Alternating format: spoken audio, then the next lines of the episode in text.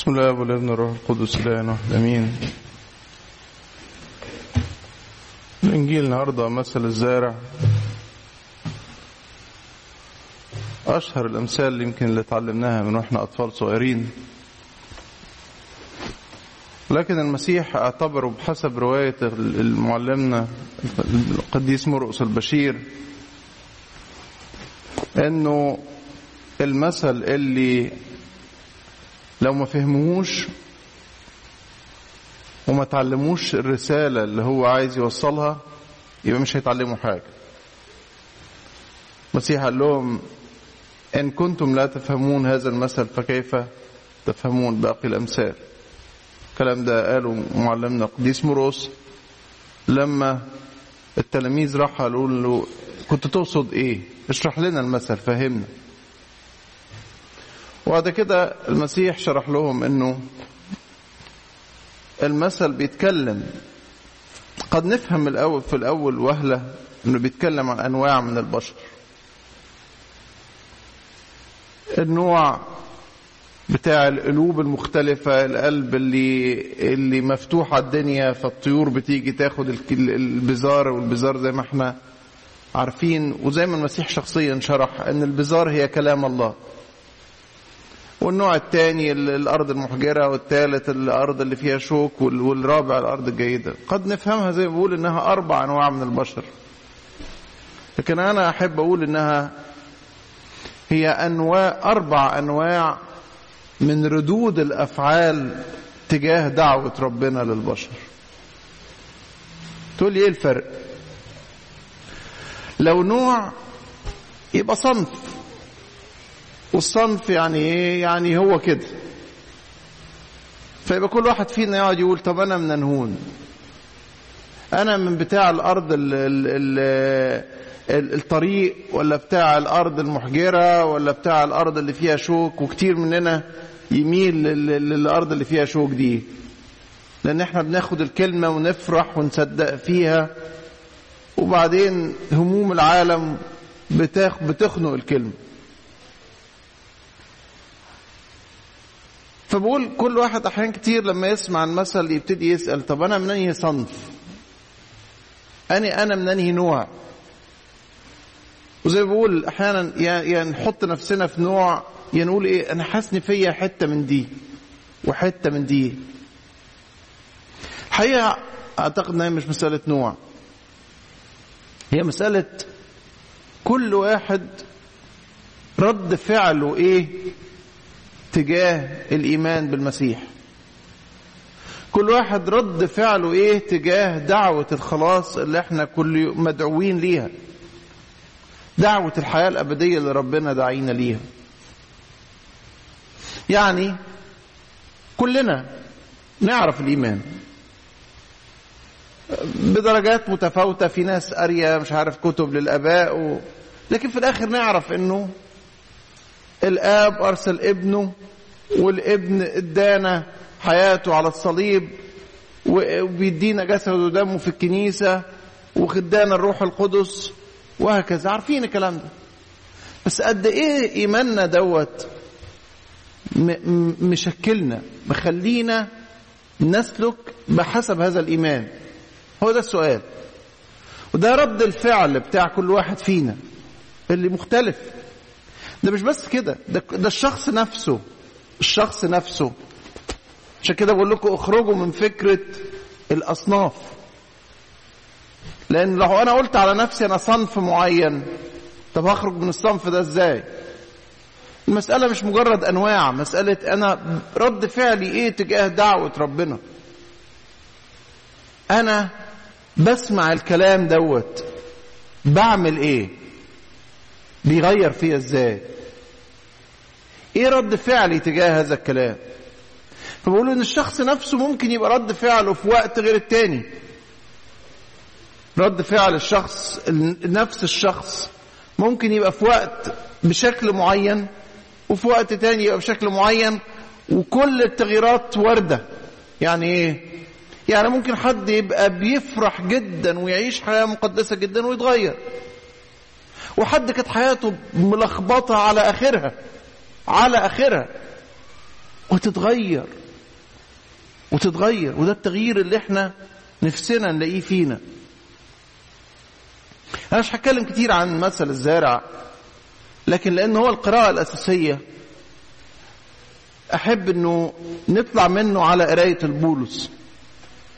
قراية البولس ماشية جدا مع الكلام. من من من الرسالة للعبرانيين بيقول لهم وزي ما قلت لكم يمكن خلفية العبرانيين كتير إنها كانوا ناس من أصل يهودي قبلوا الإيمان بالمسيح وابتدوا يضطهدوا في إيمانهم وابتدوا يضطهدوا في ممتلكاتهم وابتدوا إيمانهم يتهز. فقديس بولس الرسول شرح لهم إيه إيمانهم بالمسيح؟ وفي نفس الوقت كان بيشجعهم وينذرهم. خلوا بالكم اوعوا ايمانكم يتهز يرتدوا فبيقول لهم أرضا شربت المطر الآتي عليها مرارا كثيرا وأنتجت عشبا صالحا للذين فلحت من أجلهم تنال بركة من الله. أرض استقبلت المطر. خلي بالكم المطر ما بينقيش أرض عن أرض. المطر زي البزار زي ما البزار اترمت في كل نف... نفس البذرة نفس نوع البذور نفس الفلاح. اللي رمى البذور هو نفسه اللي سمح بنزول المطر على الأرض. فكل الأراضي خدت نفس البذرة كل الأراضي خدت نفس المطر. فبيقول إن أرض خدت المطر اللي نازل عليها وطلعت عشب حلو تبقى إيه؟ تنال بركة. تنال بركة. يتقال يا بختها الأرض دي دي أرض بتطلع إيه؟ بتطلع عشب حلو. وانتجت عشبا صالحا للذين فلحت من أجلهم تنال بركة من الله. لكن إن أخرجت شوكا وحسكا. فكرتني قوي حكاية الشوك والحسك دي بإيه؟ أول ما يتقال شوك وحسك تفكرنا بإيه؟ اللي حصل للإيه؟ للأرض من بعد السقوط. إحنا عارفين انه قبل ما يحصل السقوط كانت الأرض كلها خير فيهاش حاجة وحشة. وكان آدم يشتغل في الأرض يشتغل ما يتعبش يشتغل من غير تعب. بعد السقوط بقى يشتغل يتعب والأرض تطلع له إيه؟ الشوك والحسك. فهنا بيقول إذا أخرجت ليهم الشوك والحسك أنا أنا بقول دي بس عشان هنحتاجها بعد شوية ولكن أخرجت شوك وحسك فهي مرفوضة وقريبة من اللعنة التي نهايتها الحريق. أرض بتطلع شوك وحسك. تاخد البذرة تاخد المطر وتطلع في الآخر إيه؟ شوك وحسك. إيه نهايتها؟ حريق تتحرق خلاص. مش نافعة. مش جايبة. الشوك والحسك دول ما ينفعوش خالص. فدي تتحرق. ولكن يرجع يقول لهم كلام جميل قوي يكمل القديس بولس الرسول بعد ما يقول لهم أدي الطريقين. يا أرض تطلع عشب صالح وساعتها تبقى تبقى مليانة من بركة ربنا. يا إما تطلع شوك وحسك وتبقى نهايتها الحريق. قال لكننا قد تيقنا من جهتكم أيها الأحباء أمورا أفضل ومختصة بالخلاص. عشمنا فيكم كبير قوي تالي بولس الرسول بيتكلم بصوت روح ربنا. بيقول إحنا واثقين فيكم.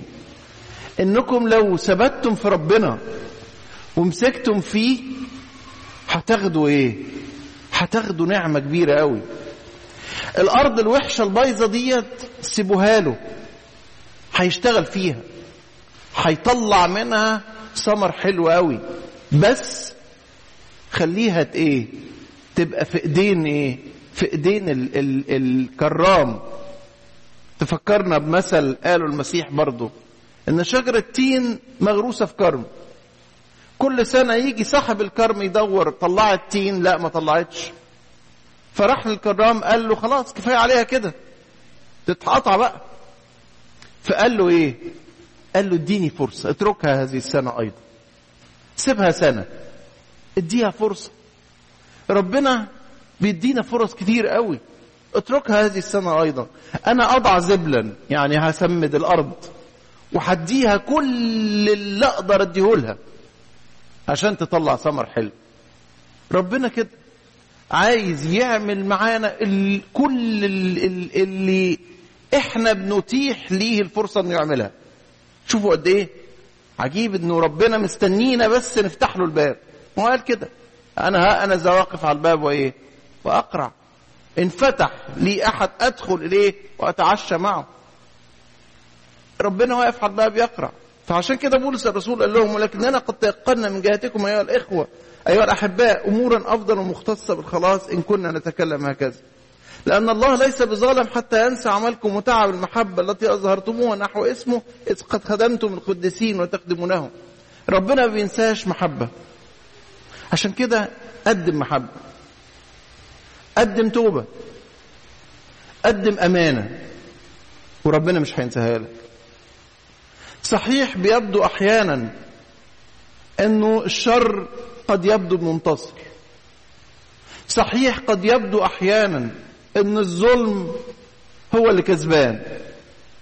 بيبدو أحيانا إن الأساليب الملتوية هي اللي بتكسب. لكن لا. لكن لا. ثقوا إنه لا. وإن ربنا مش بينسى الأمانة ابدا. وإن ربنا مش بينسى الظلم ابدا. لا بينسى ظلم الظالم. اللي مصر على ظلمه ولا بينسى دموع المظلوم. ما بينساش ابدا. ما بينساش ابدا. إذ قد خدمتم القديسين وتخدمونهم ولكننا نشتهي أن كل واحد منكم يظهر هذا الاجتهاد عينه. طب نعمل إيه؟ هيبتدي يقول بقى. اجتهدوا. اجتهدوا. لكننا نشتهي. عجيبة قوي التعبيرات. شهوة قلب الخادم. اللي مرتبط بربنا إيه؟ هي عاملة زي شهوة قلب ربنا. ال ال واحد زي بولس الرسول تعبيراته تقدر تقول عليها تعبيرات قلب ربنا. لأن بولس الرسول لأنه حب ربنا قوي وتابعه بالكامل. بقى اللي يحس بيه بولس الرسول ويقوله هي أحاسيس ربنا. بس في حدود كلام البشر يعني. فيقول لهم نشتهي أن كل واحد منكم يظهر هذا الاجتهاد عينه ليقين الرجاء إلى النهاية. يعني إيه؟ بنشتهي بنتمنى وأعتقد إنه دوت اللي إحنا نتمناه من وجودنا في الكنيسة. إن كل واحد فينا كل واحد فينا يجتهد جدا يصرخ جدا يطلب جدا إنه إنه يثبت في ربنا علشان ينال الرجاء. إيه الرجاء بتاعنا؟ الحياة الأبدية. عشان ينال الحياة الأبدية ويقول يقين الرجاء. يعني إيه يقين الرجاء؟ الرجاء المضمون الموثوق فيه اللي ما يخفش عشان كده برضو الإنجيل يقول إن الرجاء لا يخزى. يعني إيه؟ يعني اللي عنده رجاء في ربنا عمره ما اتخزى. عمر ما ربنا خزى الإنسان مشي وراه. مش طبعه. مع إن زي ما بقول لكم أحيانا نحس ربنا اتأخر. مع إن أحيانا نحس إنه الظلم ماشي وبيكسب. ما الأشرار مرتاحين ومبسوطين. والإنجيل مليان بقصص من ديت وبتعبيرات من دي. إنه أحيانا الأشرار يبقوا كسبانين بس الحقيقة لا. مش للنهاية. عشان كده قال لهم نشتهي أن كل واحد منكم يظهر هذا الاجتهاد عينه ليقين الرجاء إلى النهاية. لكي لا تكونوا متباطئين. محدش يكسل. محدش يكسل. أحيانا كتير نكسل في جهادنا. لكي لا تكونوا متباطئين بل متمثلين بالذين بالإيمان والأناة يرثون المواعيد. محتاجين إيه؟ حاجتين. محتاجين حاجتين. إيمان وأناة. ثقة في ربنا وصبر. صبر. محتاجين صبر. وبعدين ادى المثل بتاع إيه؟ بتاع إبراهيم اللي استنى على ربنا. يقول واستأنى نال الموعد. استأنى نال الموعد. اليومين اللي فاتوا شفت فيلم وثائقي تأثرت بيه جدا. وعن ده, ده فيلم عبارة عن مشاهد من عن الحرب العالمية الثانية مشاهد لما الحلفاء دخلوا معسكرات والسجون اللي عملوها النازيين للمساجين اللي اللي هجروهم من بلادهم من كل أوروبا. يعني وروا في الأول خريطة الكلام ده كله مش متسجل مش ممثلين. دي كلها صور متسجلة بواسطة الجيش الأمريكي. فبعد دخوله ألمانيا وأوروبا وفتحهم للمعسكرات اللي كان مسجون فيها الأوروبيين الألمان قبضوا عليهم وحطوهم فيها.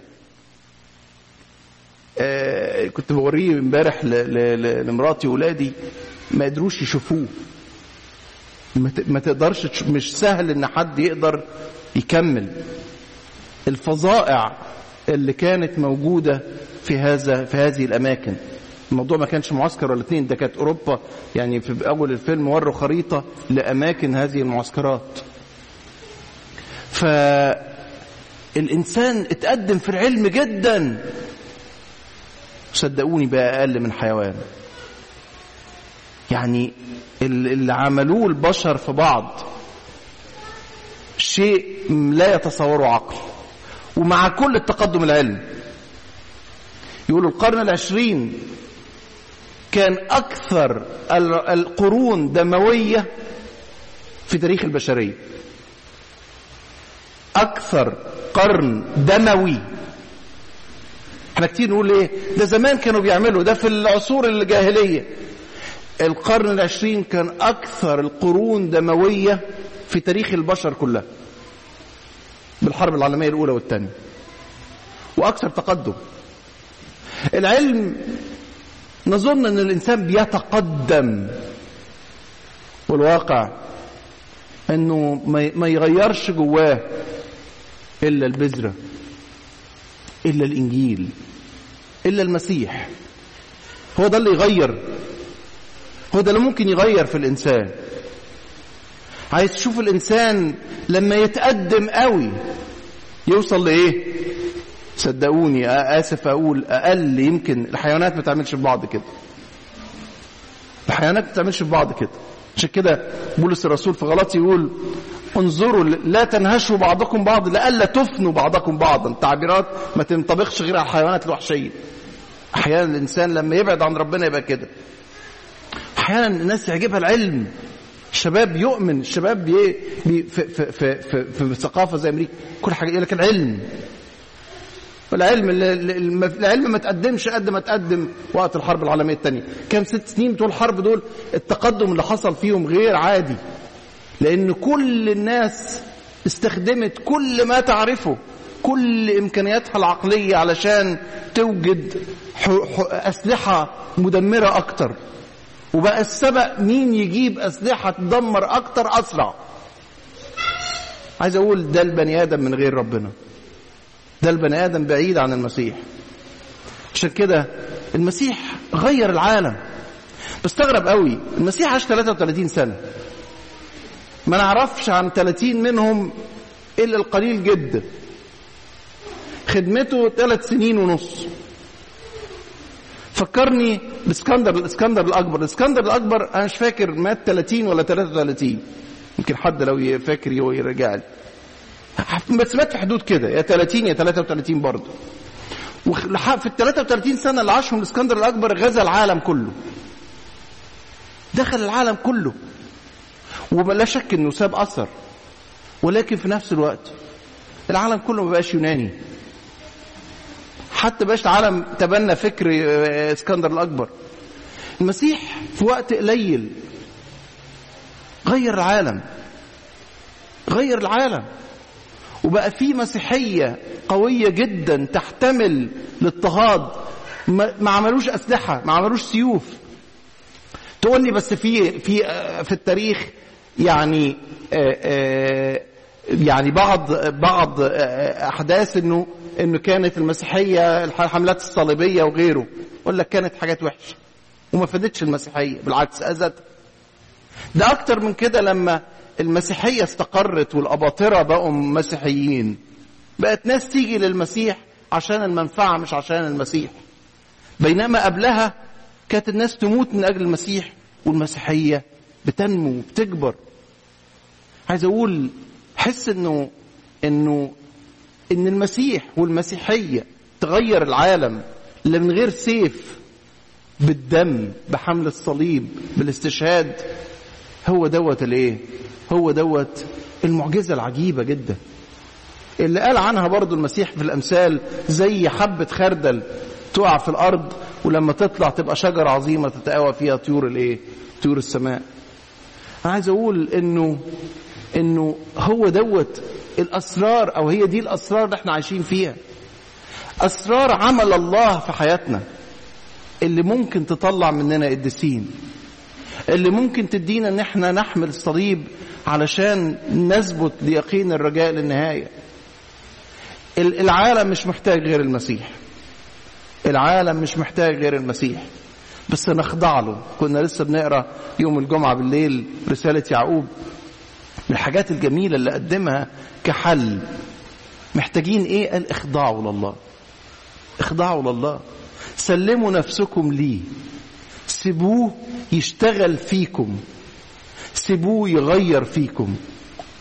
وثق إنه النتيجة مضمونة. العملية ناجحة بنسبة مية في المية. بس هو الدكتور ده حدش تاني. المسيح هو اللي يقدر يعالج أمراض البشرية. يعالج الشوك والحسك اللي دخلها. يعالج الشر اللي أصابها يعالج الضعف اللي فيا. يغيرني ويقبلني ويسامحني على خطاياي. محدش غيره. محدش غيره. مثل الزارع دعوة علشان يكون رد فعلنا رد فعل حلو. نطلع ثمر ثلاثين وستين ومائة. لإلهنا كل مجد وكرامة دائما أبدين هنيه خلق